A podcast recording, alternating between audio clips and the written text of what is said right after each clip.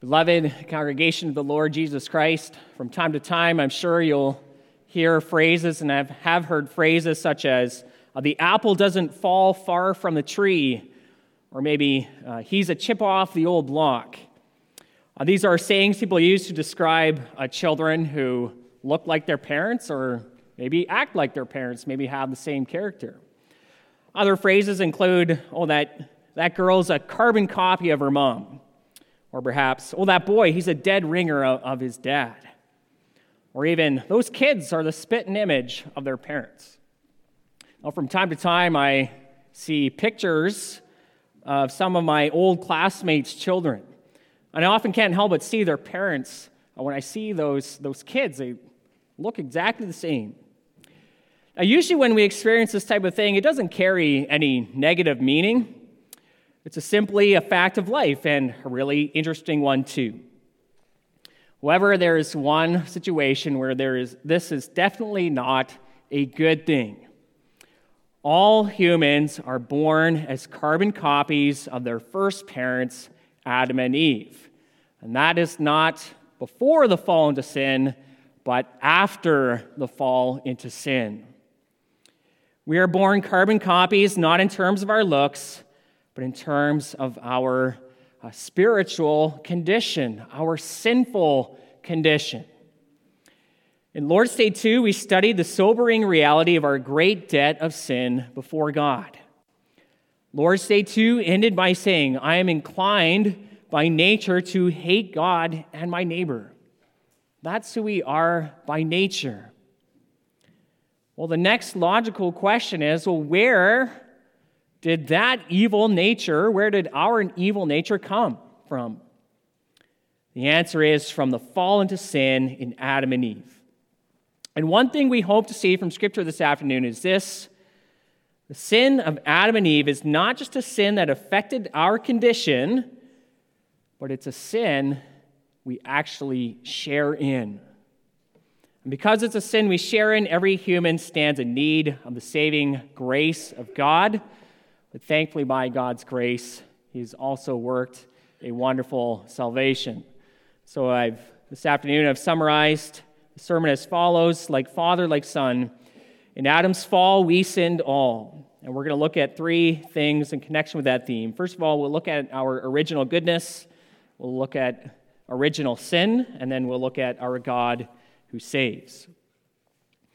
Now, it's crystal clear when we look at the world that humans are far from perfect. There is sin and corruption everywhere. Suffering also fills creation, and we experience suffering in our own lives. And when people look at that, and when they experience that, sometimes they ask, how did this happen? How is this possible? And even to go a step further, if God is really good, as the Bible says He is, why is there so much sin and suffering in the world? Maybe you've struggled with that before, and some even use this as a reason to reject God or stop serving Him altogether. Now, listen again to that description at the end of Lord's Day 2. I am inclined by nature to hate God and my neighbor. How did we get like that? And part of us might wonder if the fall into sin should be blamed on God in any way. That's what often can arise in our hearts. Is the Lord at fault for how things are in the world? And this is one thing at the heart of Lord's Day 3. It's something we need to explore from Scripture. Lord's Day 3 looks at the fall into sin. Here we study why our spiritual condition is so bad and where it came from. And at the outset, it must be emphasized that God cannot be faulted for human sin.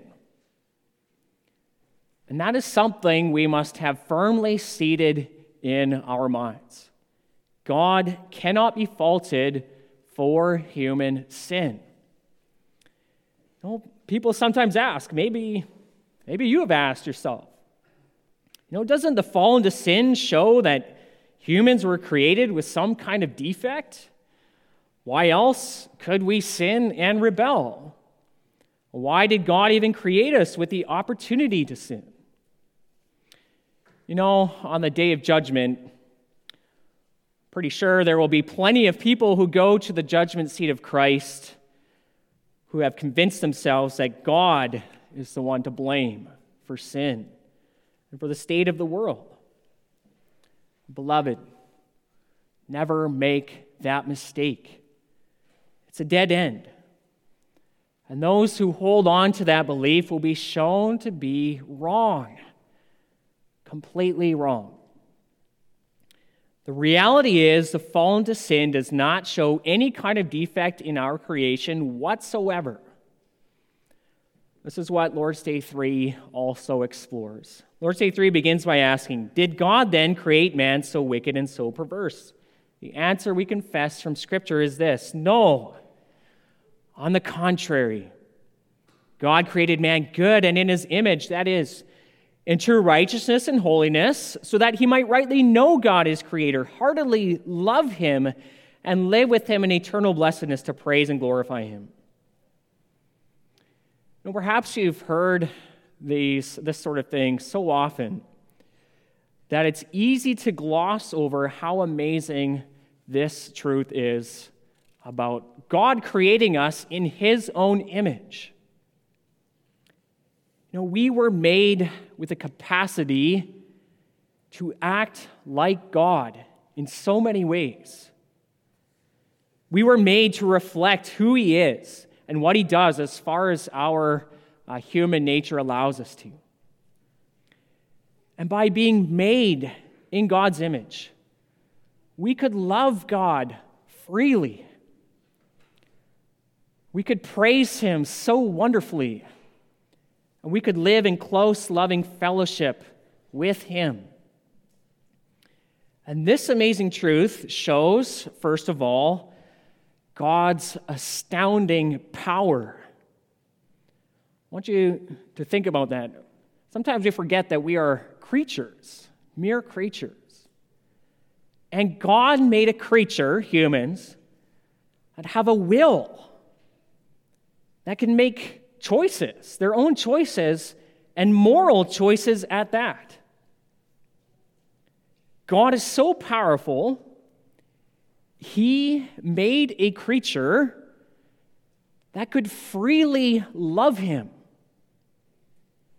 An almighty God, the infinite God, made a creature with whom he himself can have a relationship and wants a relationship. We are creatures. God is infinite and powerful, infinitely powerful, and he wants a relationship with his creatures, humans. It's amazing. Simply incredible. Shows God's power, what he created when he created humans.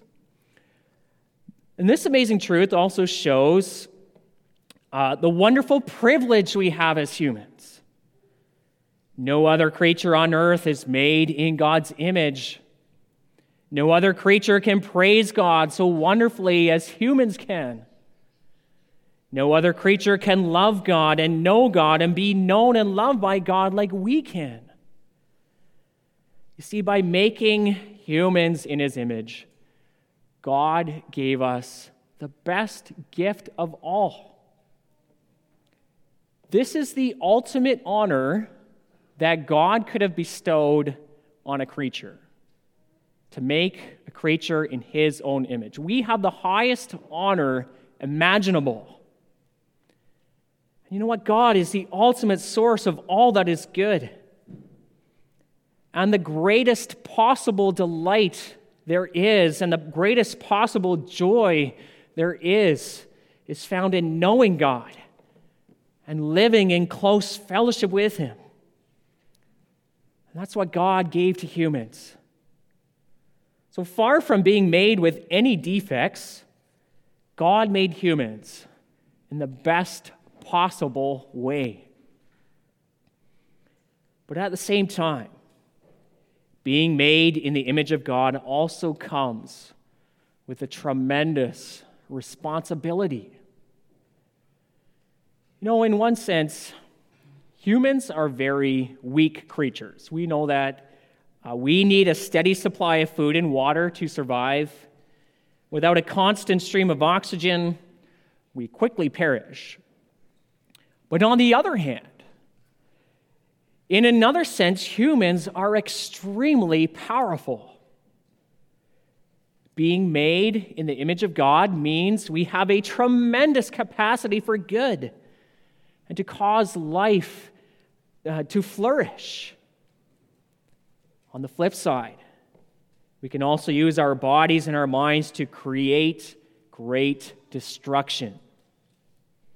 So when God created humans, a creature in his own image, he created a powerful creature. And you know what? God did not create a robot when he made humans.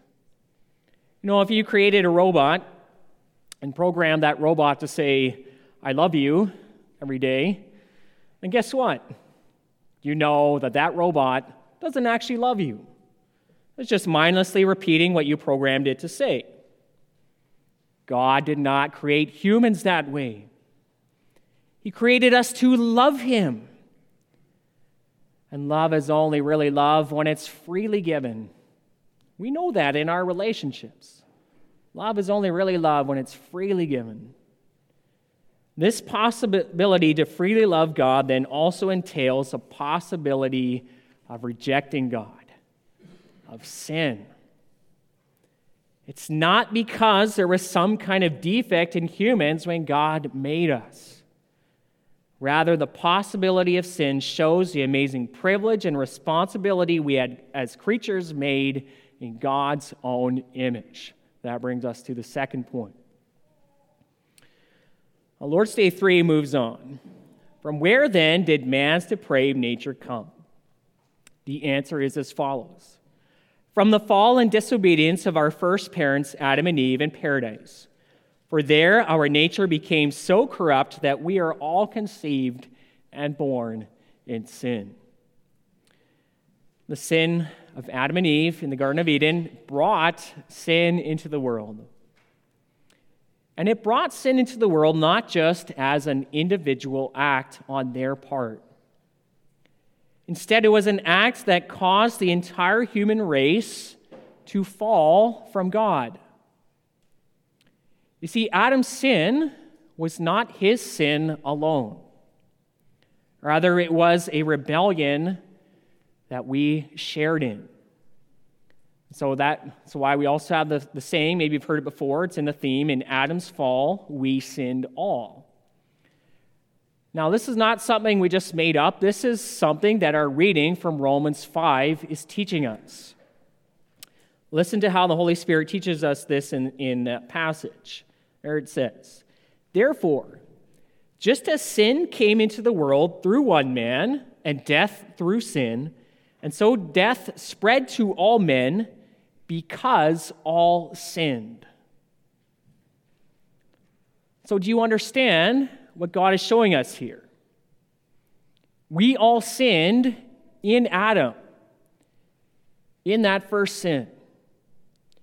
And this is confirmed by what this passage says in the very next verse, verse 13.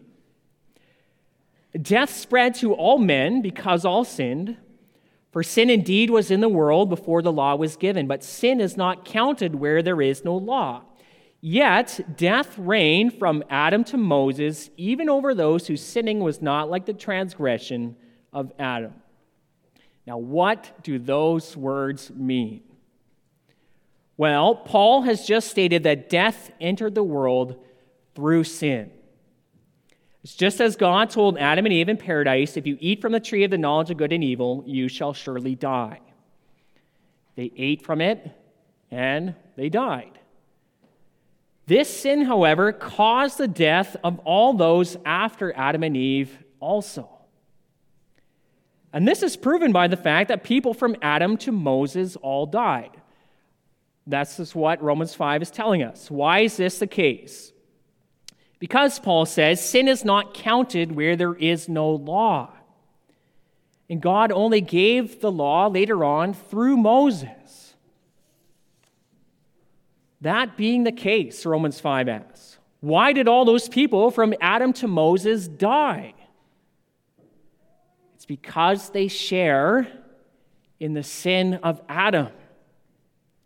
That's what God is teaching us here in Romans 5. Now, it's not that the other sins of those people from Adam to Moses didn't matter. Romans 5 says that.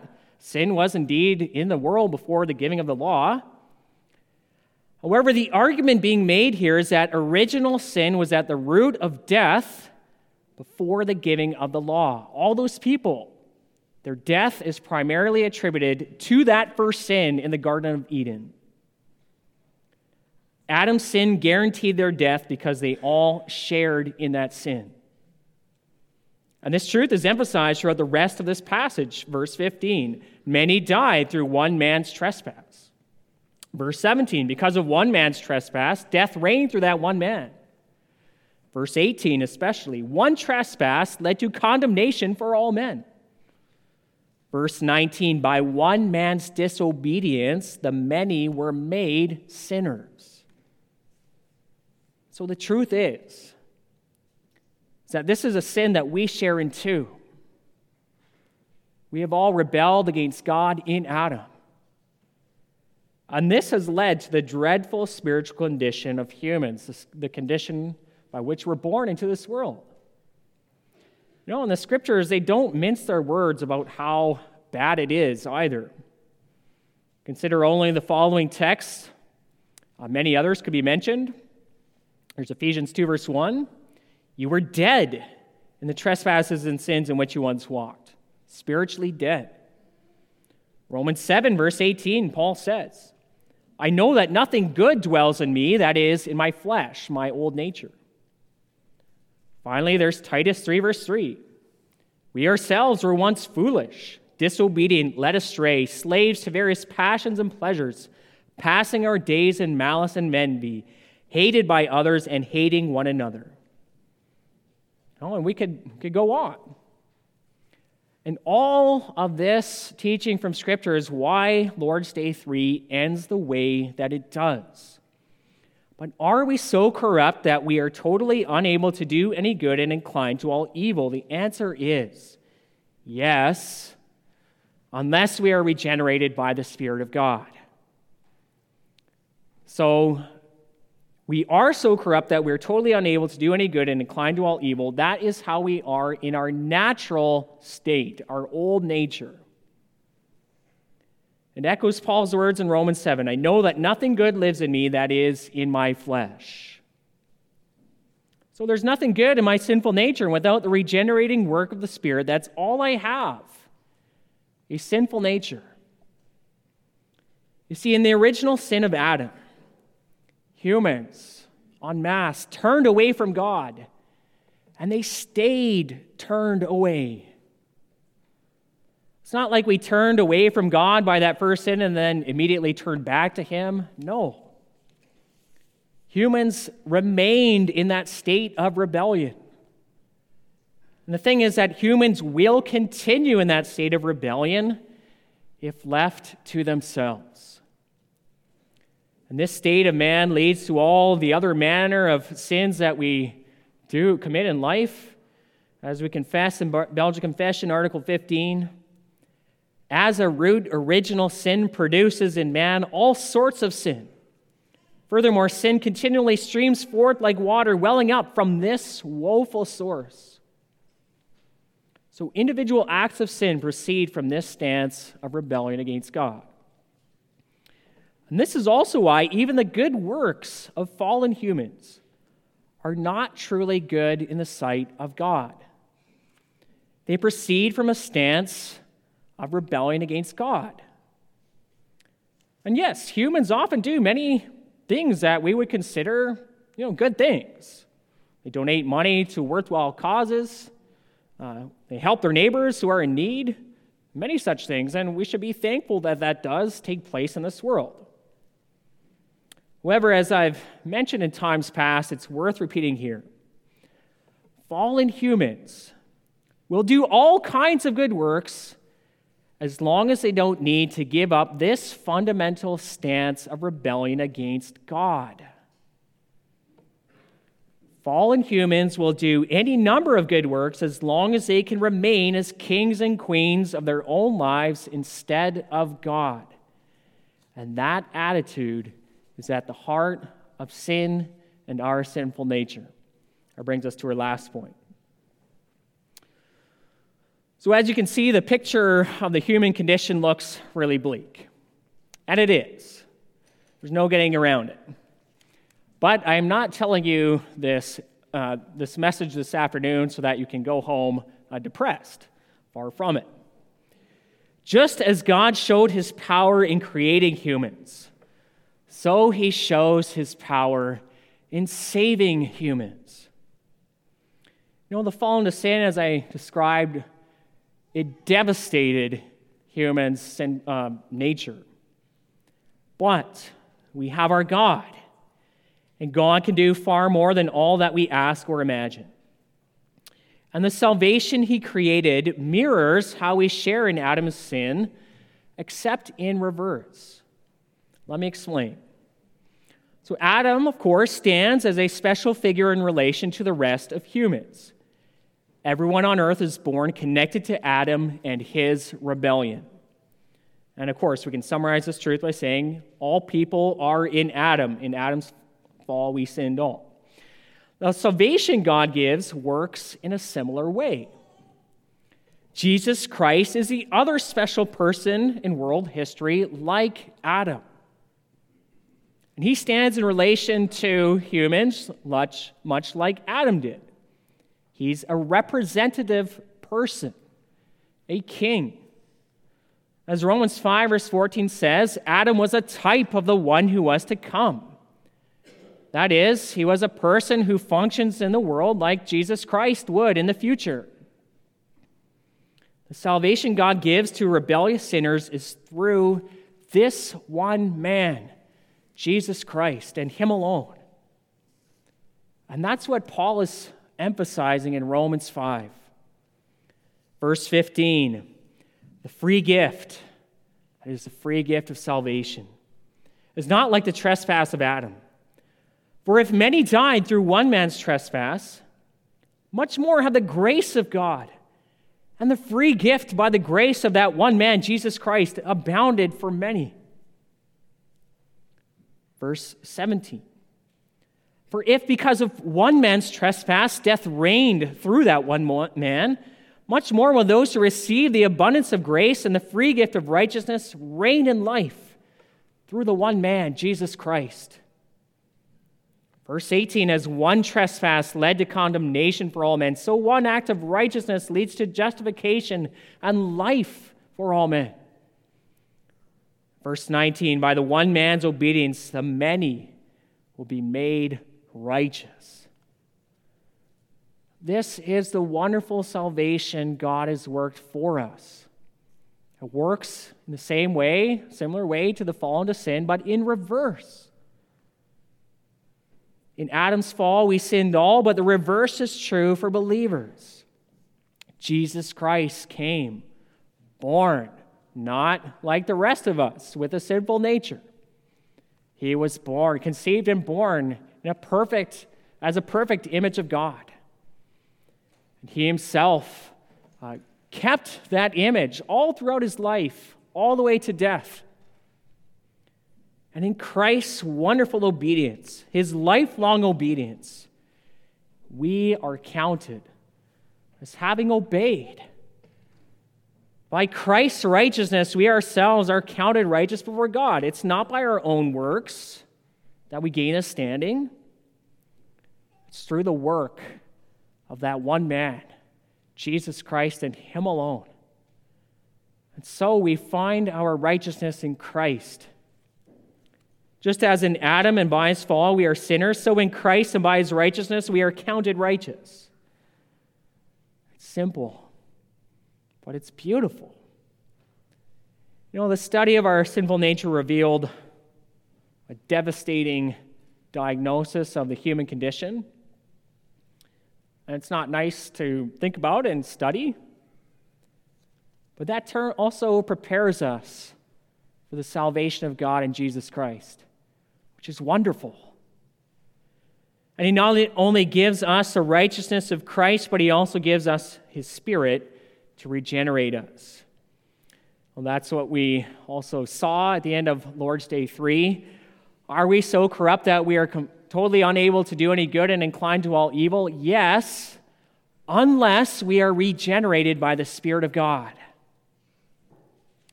Now, we don't use that word regenerated very often outside of the Bible, but you can probably hear the root word for Genesis in that word regeneration or regenerated. And that's what we should think of. When you hear the word regenerate or regeneration, you can think of regenesis. Another Genesis. God, by the Spirit, is creating us like how he first made us right at the very beginning, recreating us. To be regenerated means to be born again, to be made new, to be recreated. And it's true. Apart from this regenerating work of the Spirit, humans cannot do what is truly good. But by this regenerating work, our nature is renewed. And so the Spirit is at work to heal us. He's healing us from the poison of sin that we brought into our hearts by the fall into sin and in our rebellion. He's at work to remove sin and evil desires from our hearts and lives. He's refining us so that all the evil impurities that had filled our souls would be burned up and removed forever. And you know what? That can be a painful process to go through. Daily we groan under the weakness of our own sinful flesh. But it's a process the Holy Spirit is committed to for the long haul. And he will make us perfect in the end. When he has finally finished his work, then we will be completely free from sin forever. Amen.